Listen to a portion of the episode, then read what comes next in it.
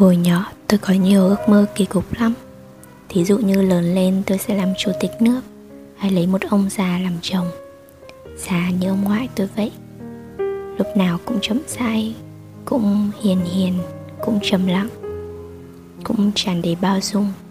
Một ông chồng giống như vậy, Đáng mong chờ làm cho bộ.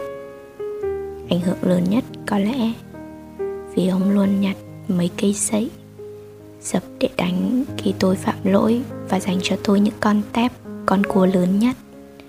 Trong chén luôn đầy áp phần nạc của thịt cá. Tôi nhớ, cứ đôi ba ngày, ông ngoại lại nhấp nhổm cồng cồng trên chiếc xe đạp cũ.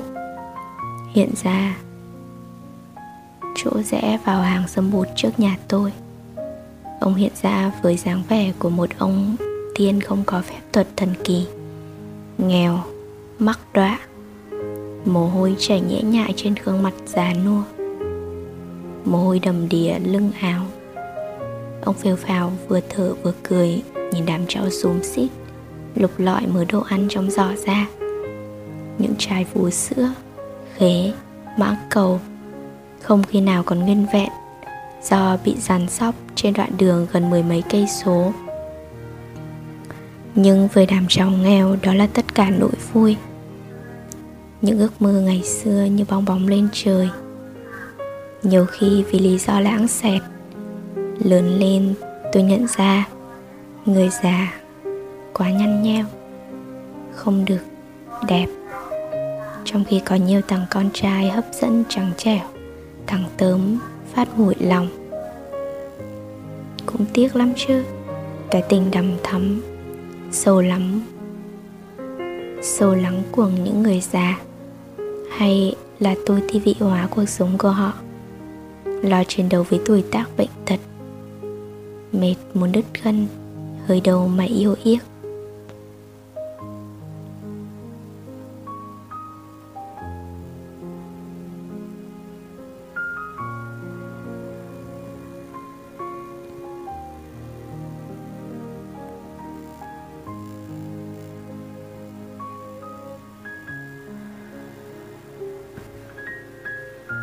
Cuối mùa nhan sắc. Ông già chín nói nghe bản vé số của ông thấy vậy mà có ý nghĩa ghê lắm. Vì đem lại hy vọng cho người ta, Vì đem lại sự giàu có cho người ta nếu trúng số. Và ngày này có ý nghĩa nhất trên những dặm đường phiêu bạt. Ông tìm được cô Đào Hồng. Ông già chín đi theo gánh thẻ của Đào Hồng. Qua ba con đường già rồi. Mắt mũi kèm nhèm 46 năm, Dễ giàu gì mà nhận ra nhau. Lòng cứ nghĩ Hình như lâu lắm rất quen nhau. Nhất là cái giọng giao trẻ như hát, Như đôi môi đã héo queo cất lên. Còng phút ngọt ngào mà nghe mịn màng, Từng âm từng cỡ, Từng âm từng chữ. Ông Chín bàng hoàng nhận ra đào hồng dù nhan sắc ngày xưa của bà không còn nữa. Mặt nhăn nhúm, nám đen. Cái cổ cao ngày trước bây giờ gần như đổ gục Vì cái gánh tâm tư mà cuộc đời chống chất. Ông kêu hai tiếng Cô Hồng Mà trước. Mà nước mắt rơi cái đục Ông chỉ nắm tay bà Biểu đi với ông. Hỏi đi đâu ông nói Về nhà buổi chiều. Bà nói để bà lấy chút đồ Ông bảo khỏi thì cuộc đời bà còn gia sản nào ngoài gánh trẻ nặng trên vai?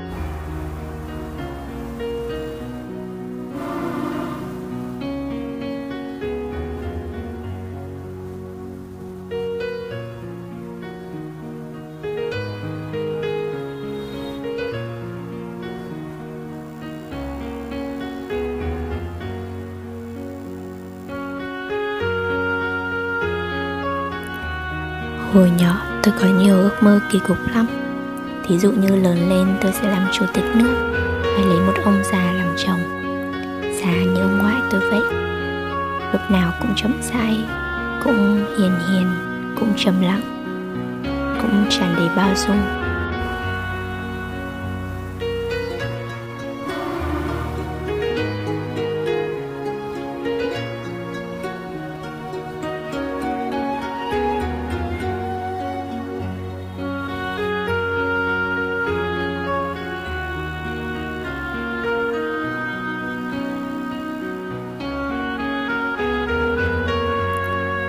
Hồi nhỏ, tôi có nhiều ước mơ kỳ cục lắm. Thí dụ như lớn lên, tôi sẽ làm chủ tịch nước Hay lấy một ông già làm chồng. Già như ngoại tôi vậy. Lúc nào cũng chậm rãi Cũng hiền hiền, Cũng trầm lặng, Cũng tràn đầy bao dung. Một ông chồng giống như vậy, Đáng mong chờ làm cho bố. Ảnh hưởng lớn nhất có lẽ, Vì ông luôn nhặt mấy cây sấy Dập để đánh khi tôi phạm lỗi Và dành cho tôi những con tép, con cua lớn nhất. Trong chén luôn đầy áp phần nạc của thịt cá. Tôi nhớ cứ đôi ba ngày Ông ngoại lại nhấp nhổm Cồng cồng trên chiếc xe đạp cũ. Hiện ra Chỗ rẽ vào hàng sâm bụt trước nhà tôi. Ông hiện ra với dáng vẻ của một ông tiên không có phép thuật thần kỳ Nghèo, mắc đọa Mồ hôi chảy nhễ nhại trên gương mặt già nua. Mồ hôi đầm đìa lưng áo. Ông phêu phào vừa thở vừa cười Nhìn đám cháu xuống xít Lục lọi mớ đồ ăn trong giỏ ra. Những chai vú sữa Ghế, mãng cầu Không khi nào còn nguyên vẹn Do bị dàn sóc trên đoạn đường gần mười mấy cây số. Nhưng với đám cháu nghèo đó là tất cả nỗi vui những ước mơ ngày xưa như bong bóng lên trời.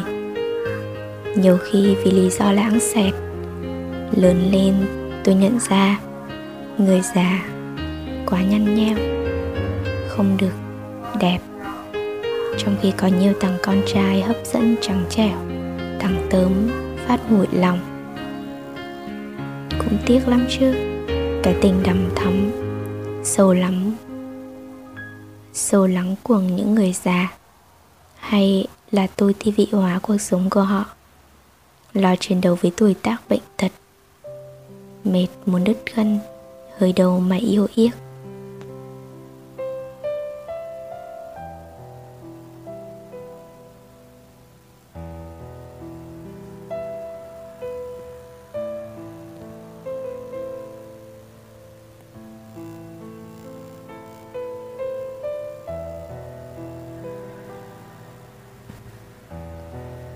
Cuối mùa nhan sắc. Ông già chín nói nghe bán vé số của ông thấy vậy mà có ý nghĩa ghê lắm. Vì đem lại hy vọng cho người ta, Vì đem lại sự giàu có cho người ta như trúng số. Và ngày này có ý nghĩa nhất trên những dặm đường phiêu bạt. Ông tìm được cô Đào Hồng. Ông già chín đi theo gánh thẻ của Đào Hồng. Qua ba con đường già rồi. Mắt mũi kèm nhèm 46 năm, Dễ giàu gì mà nhận ra nhau. Lòng cứ nghĩ Hình như lâu lắm rất quen nhau. Nhất là cái giọng rào trẻ như hát, Như đôi môi đã héo queo cất lên. Còng phút ngọt ngào mà nghe mịn màng, Từng âm từng cỡ, Từng âm từng chữ. Ông chín bàng hoàng nhận ra đào hồng Dù nhan sắc ngày xưa của bà không còn nữa mặt nhăn nhúm, nám đen. Cái cổ cao ngày trước bây giờ gần như đổ gục Vì cái gánh tâm tư mà cuộc đời chống chất. Ông kêu hai tiếng Cô Hồng Mà trước. Mà nước mắt rơi cái đục Ông chỉ nắm tay bà Biểu đi với ông. Hỏi đi đâu ông nói Về nhà buổi chiều. Bà nói để bà lấy chút đồ Ông bảo khỏi thì cuộc đời bà còn gia sản nào ngoài gánh trẻ nặng trên vai? Một cái tròi lá rách te tua, cất trên ao bèo cuối hẻm. Nhà buổi chiều nằm ở tận cùng con hẻm cây còng. Hẻm cụt, nhà toàn người già, là chỗ trú ngụ cho những nghệ sĩ cải lương, nghệ sĩ hát bội một thời vang bóng. Tình ra chỉ có ông già chín vũ là vô danh, tiểu tốt nhưng ông là một trong những người sáng lập ra nhà buổi chiều. Tự ông còn đặt tên cho nó. Hỏi, sao không gọi là hoàng hôn hay trạng vạng gì đại loại vậy? Ông bảo, buổi chiều còn nắng, người nghệ sĩ còn có ý nghĩa sống trên đời. Nhà buổi chiều nghèo, chi phí dựa vào kinh phí từ trên quận. Từ lòng hảo tâm từ lòng hảo tâm của bà con gần xa. Cơm bữa, nhiều ơi là nhiều, rau mà ít rượu thịt. Vậy mà ai nấy đều vui, bởi cuộc sống trước đây của họ còn nghèo hơn. Nghèo không thể tả, nghèo rớt mùng tơi. Người ở chùa, người bán vé số, người ngủ công viên, người hát xong ít ai có nhà để về. Sum họp ở buổi chiều có khô một tí mà còn được hát. Nghệ sĩ mà, miễn được hát. Miễn mà hát có người nghe là sướng rồi. Để kiếm chút, đỉnh tiền phụ thêm thịt cá cho bữa ăn. Ông già chín đi bán vé số. Vừa có tiền, vừa tìm tung tích của anh chị em đang còn lưu lạc. Đào hùng lại gánh chè đi tận hang cùng ngõ hẹn hang cùng ngõ ngách. Thấy mọi người ai ngại đào hùng bảo, cứ để em làm, em với anh chín còn trẻ, còn sức khỏe. Nói trẻ là trẻ ở trong nhà buổi chiều chứ ông chín vũ đã 70 đào hồng cũng 64 buổi sáng, ông chín gánh gánh tre đưa đào hồng ra đầu hẻm. Đào hồng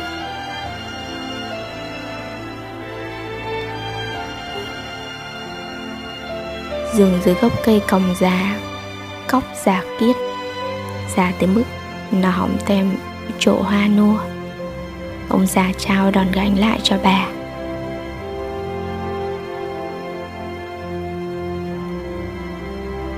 Rồi đứng tuần ngân nhìn bóng bà xa dần trên đại lộ. Tiếng dao chè buổi sớm nghe ngọt lịm vút cao sau lưng bà còn thấy mấy tờ giấy gói bánh mì ố màu nước, cá bay.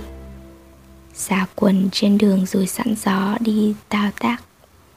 Ông già tạt vô quán cà phê chú tư bụng, kêu mấy đứa bưng cho tao 500 đồng trà nóng coi có người hỏi, sao bữa nay không uống cà phê? Ông chín vũ cười cười, lắc đầu. Cười tiếp với cái vẻ không muốn nói mà thèm nói quá trời đi để dành tiền mua cho cô chai dầu thơm. Ông già trịnh trọng thì thào. Cả quán rộ lên cười. Già mà còn yêu, mắc yêu thì yêu. Ông già cự lại vẻ mặt sương sương, không giận gì ai. Bây giờ biết gì tình xưa đó? Bây thì biết gì tình xưa đó? Mà mình thương người ta, mà người ta đâu có thương mình cạn bình trà.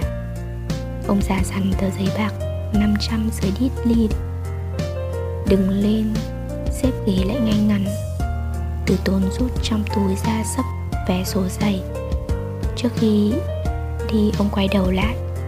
Tối nay lại chỗ tao coi cải lương nghe bay. Tối nay tuồng gì chú chín? Lữ bố hí điêu thuyền. Ý tuồng đồ hát rồi. Hát nửa đời hương phấn đi. Bầy nói sao tao chiều vậy? Mà tuồng đó tao có nhớ miếng nào đâu.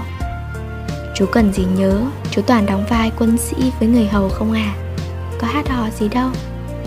Ông già cười khà khà quay đi. Cái lưng cong cong gù gù từ từ mịt mù. Người trong hẻm không ai làm nghề viết văn Nhưng đã biết mình nhớ cái gì. Khi đi xa nó nhiều lắm Nhiều không thể kể. Nhưng trong đó chắc chắn nhớ tiếng hát là đà tỏa ra từ nhà buổi chiều. Những con người tính từ ngày qua để lắt lay thêm một tuổi nữa. Vậy mà hát coi cũng ngon lành. Sân khấu là cái hàng ba trông ra sân rộng. Luống nào trồng bông sao nhái? Bông 10 giờ thì trồng chỗ trống dành cho bà con ngồi. Dàn đơn, gồm cây guitar thùng cây nhị cũ mè không micro nghệ sĩ ca bằng giọng của trời cho nhịp đãi. Đào phí 89 tuổi, đứng không nổi diễn vai gì cũng ngồi trên ghế. Ngồi trên ghế mà lấy roi xài cửa. Lấy roi xài ngựa, coi lạ hết biết. Có bữa bà lỡ ca rớt nhịp ngồi than. Kiểu này chắc tôi sống hồng thọ quá. Bà con trong hẻm cười cái dần. Sống tới cỡ đó còn tan hồng thọ nỗi gì? Ông già chín không biết hát đò gì. Chạy đi chạy lại. Lúc thì nhắc cái ghế cho đào phỉ. Lúc thì trèo lên thay cái đèn đứt bóng tối thôi Kêu quân sĩ đầu thì ông dạ chỉ khi đào hồng hát, Ông mới ngồi nép và đắm. Bông lồng đèn nào đó lặng người đi. Thấy đào hồng, nhớ đào hồng. Thấy đó mà nhớ đó. Ông già chín Vũ biết đào hồng từ năm bà mới 21 tuổi. Bây giờ hỏi gia cảnh ông ngày trước như thế nào? Ông chỉ cười không nói. Nụ cười nhẹ nhàng, trôi trôi. Chừng như ông không luyến tiếc gì. Nghe nói hồi đó nhà ông giàu có khét tiếng xứ Bạc Liêu. Ông là cháu nội đích tôn của hội đồng nguyên. Từ nhỏ, gia tộc đã dành sẵn cho ông một cuộc sống no đủ. Giàu sang mà không phải làm gì, Cả nhà chiều chuộng. Được cái là ông hào sảng, Rộng rãi thương người từ tấm bé. Bữa cúng đình, Ông mời gánh hát Sài Gòn về hát chơi Ông thường đào hồng từ cái giây phút đầu tiên. Người đâu mà đẹp quá chừng. Đẹp từ đứng tim người ta. Đào hồng chưa uống cạn ly trà, Ông đã hỏi tặng. Không cưỡng lòng được. Vậy chứ cô Hồng Có muốn lấy chồng chưa? Đào hồng cười. Tôi đã nguyện với tổ cả đời theo nghiệp hát. Chiến Vũ nghe vậy, Tôi không nói nữa. Nhưng vẻ mặt suy tính dữ lắm. Hôm sau khi gánh kim tiêu Trở lại Sài Gòn, Có ông công tử bỏ nhà, Bỏ phú quý đi theo. Không biết hát hò tướng mạo cục mịch nhỏ con, Ông không được lên sân khấu. Kêu quân sĩ thì ông giả, Kêu bay đâu ông cũng giả. Tối ngày lụi hụi kéo màn dựng cảnh, Ăn cơm quán ngồi sàn diễn, Cực mấy cũng chịu. Miễn là ngày ngày được nhìn thấy Đào Hồng đi ra đi vô. Đào ông hát. Ông vẫn thường khi khịt bảo rằng Mình bị tổ nhập. Ba ông Hoàng tự càn. Trơn, Chất đó Cũng vì đam mê nghệ thuật sân khấu mà bỏ cung chọn. Cung son, Trốn tránh triều đình. Cuối cùng chết trên cây vông nem đó. Thấy chưa? Có người cười tăng Vũ bị tính. Nhập chứa tổ gì nhập vô nó nổi. Nghĩ lại tí dụ có cái gọi là kiếp trước. Hẳn kiếp trước ông Chín nợ bà Hồng cái gì đó lớn lắm. Nên kiếp này ông trả hoài, trả không hết. Ông Chín đã cùng Đào Hồng đi qua những năm tháng cơ cực, đắng cay. Đào Hồng có thai, ông bầu dọa đuổi. Ông Chín đứng ra năn nỉ biểu. Em lỡ dạ. Ông bầu hỏi của mày à? Ông Chín cười dạ của em chứ của ai? Chắc không? Ông bảo chắc mà lòng buồn rười Đâu vài đứa nhỏ trong bụng cụ Đào hồng là của ông. Ông biết ba đứa nhỏ là ai nhưng không tiện nói. Vì đào hồng bảo, Có biết xin anh Chín cũng đừng nói tội nghiệp. Anh còn nhiệm vụ, Còn công việc quan trọng phải làm. Cô hẳn yêu người ta lắm, Nên một mực bảo vệ cho người ta. Sau này, con đào hồng một tay giữ ông giữ ông bồng. Ông dạy nó kêu ông bồng ba đầu ông nhìn ông dưới nước mắt. Đó là sự biểu lộ tấm thịnh tình đầu tiên mà đầu ông dành cho ông suốt 2 năm, Đi theo đoàn Kim Tiêu. Không khí Sài Gòn bắt đầu khê đặc mùi chiến tranh, Buổi sáng ngồi quán uống cà phê mà toàn nghe sặc sụa từ đạn từ đám quân cánh Mùi thuốc súng cũng một buổi sáng Ông Chín bị cảnh sát vô cổ Trói đem đi. Cái thời sao mà bất công? Tại bay vạ vở, Quân cảnh thấy buồn bắt người chơi cho vui vậy. Tụi nó nghe có người tố cáo đoàn Kim Tiêu có Việt Cộng nằm vùng. Coi đi coi lại không thấy ai có lý do vô đoàn lạ như ông.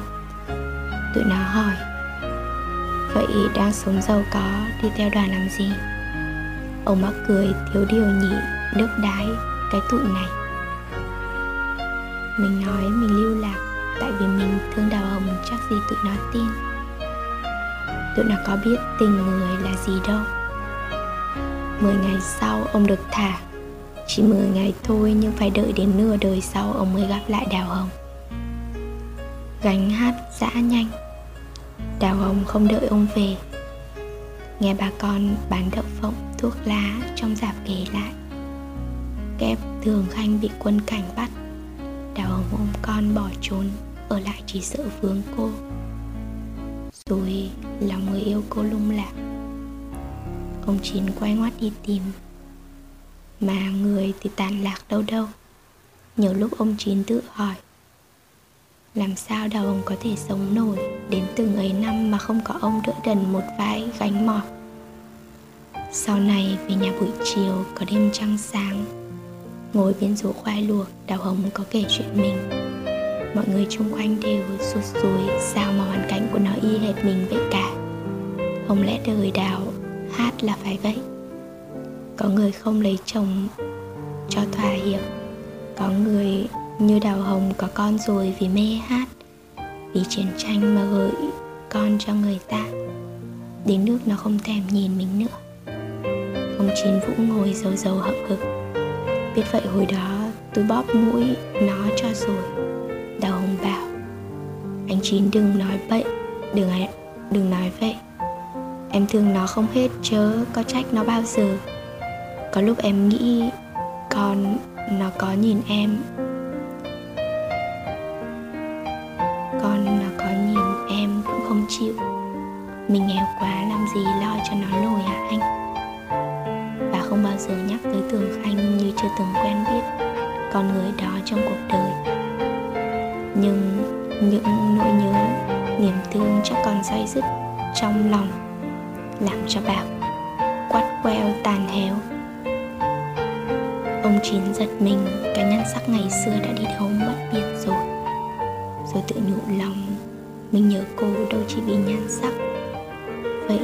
thắc mắc đau lòng làm chi? Đầu ông là người duy nhất trong mấy chị em ở nhà buổi chiều không bao giờ lên sân khấu mà chưa hóa trang, chưa son phấn. Những ngày mới về đây biểu bà hát, bà lắc đầu. Ai cha gạn, bà không nói. Bảy chị em ai cũng nghèo. Có người có son phấn cũng không dám hỏi. Ông già chín đi theo hỏi hoài và nói thiệt ông đập con heo đất, đi chợ mua cho bà thỏi son về hộp phấn bông mai. Xong con kêu cô bán hàng gói lại chít bung cho cẩn thận. Bà cảm động nhưng vẻ mặt buồn hiu. Anh tốt vì tôi chi mà tốt hoài vậy? Làm cho ông chín cũng buồn. Ông nghĩ mình sống làm gì tới từng tuổi này mà không hiểu được nhau? Hồng ơi là hồng. Trách thì oan lắm khi ông cũng đâu hiểu được bà thường soi cái gương cũ. Viền đồng có cán để cầm, mặt gương đã ố lâm tấm ông chín thấy thương lắm. Ông lén mua về cháo gương mới vào chỗ bệ cửa sổ, rồi lấy cái cũ cất đi và biết ngay là ông bà giận lắm. Mặt lạnh tanh. Anh tài khôn làm gì tôi đâu có cần gương mới. Ông cố cãi nhưng cái cũ nó mờ lắm. Mờ mờ tôi mới thích.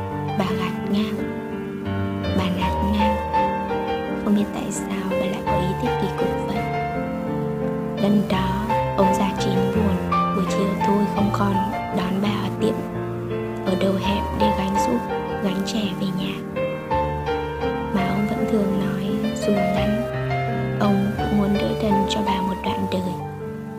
Ông biết bà còn chờ một cái gì đó mơ hồ lắm. Tiếc là bà không tâm sự với ông. Nghĩ cho cạn bây giờ đào hồng cũng như ngày xưa thôi. Người ta có khác gì đâu mà mình giận. Sống khép kín, ít nói ít cười, ít biểu lộ, nỗi lòng lên mặt. Chỉ lên sân khấu đào hồng mới tỏa thuê khóc, tỏa thuê cười mà cười sang sảng như thái hậu dương vân nga vậy nghe. Cái kiểu cái cười mở lòng mở dạ người ta ra. Cái bữa cả nhà buổi chiều được xe hơi đón đi dỗ tổ ở nhà hát thành phố. Ông chín giữ nhà. Hôm đó có ông già lại tìm đào hồng. Ông già tóc trắng như mây, dáng thon thả, Chậm rãi, Cốt cách sang trọng, thấy mà ham. Ông Chín hỏi, ông già kia quen sao với Đào Hồng? Nghe trả lời, cũng như không. Tôi với cổ là người quen cũ, Không biết ngày xưa ông đã từng biết, Đã từng quen biết Đào Hồng. Có à? Ừ. Thì tôi hỏi ông nè, Cái nhân sắc đó làm sao mà người ta quên được, ha? Vừa rồi tôi đọc báo thấy người ta viết về nhà buổi chiều. Tôi mừng như vừa sống dậy. Thế nào cũng gặp được cố nhân. Ông Chín ngồi tân ngần dai dai cái chung trà trên tay. Lòng bối rối nói lên Lòng bối rối nên nói chuyện chớ he. Ừ tụi tôi thấy vậy mà được lên báo hoài thôi. Đến lúc khách từ giã về Ông Chín cũng không có biểu hiện gì là mình đã nhận ra người quen cũ. Thường Khanh đã già đi, ai mà chẳng vậy. Nhưng cái phong thái tao nhã ung dung vẫn như ngày xưa. Sương gió cuộc đời không làm gì được ông. Khi ông đã sống khác cuộc sống của những người nghệ sĩ ở đây, Một cuộc sống không chia ly khổ đau dằn vặt. Ông chín chờ hoài sao không nghe ông Khanh nhắc tới Chuyện ngày xưa ông và Hồng từng có một đứa con. Người ta dễ quên vậy sao? Bách chờ không được từ giã về rồi. Ông chín ngồi chèm bẹp ngoài cửa rào. Nghĩ Rồi mình sẽ mất cô Hồng một lần nữa Tương tự này còn để mất nhau mà coi được sao? Ông tự nhủ. Thôi, bà Hồng về, ông không thèm nói lại đâu. Không nói nhưng thèm nói, Lương tâm biểu phải nói. Ông Chín bảo, Không biết cô Hồng còn nhớ Thường Khanh, Ảnh mới lại đây kiếm cô. Đào Hồng vừa sổ mái tóc cỗi cằn sơ sát ra lặng người. Tay cầm dưng dưng Cái đầu tóc mượn. Lâu lắm bà mới lư láo ngó lên. Đôi mắt giáo khô, Tôi đi giặt bộ đồ. Ra tới lu, Ra tới lu nước. Bà tự người vào đó. Mặt soi xuống nước bật khóc. Ước gì nước đừng trong như vậy. Để khỏi phải hiện lên một nhan sắc tàn phai. Ông nhìn đằng sau mình nhưng bà biết Ông Chín đang chạy theo mình. Bà nói khẽ, Mai người ta tới, đừng nói tôi ở đây nghe. Tôi không muốn gặp ông. Ông chỉ đứng đó Trong lòng vừa mừng, Tại cô Hồng không muốn gặp, Chớ không phải tại tôi ích kỷ à nghen Vừa thắt thèo thương bà, Ông bảo, Không tránh được hoài đâu cô à Có gì Mà có gì phải tránh né nhau. Người ta sống ở đời cốt là Ở tấm lòng. Tránh sao được khi kịch bản cuộc đời đã bày ra một cảnh gặp nhau. Ông Khanh gặp bà Hồng ở đầu hẻm. Lúc trời chạm vãng Khi bà quang gánh trở về Nhìn thấy ông bà mỉm cười Dở nón, bà nói, Nghe nói ông tìm tôi. Ông Khanh đứng chết lặng, ngẩn người ra. Lòng ông đau đớn. Đó không phải là cái nhan sắc mà ông thương nhớ chờ đợi.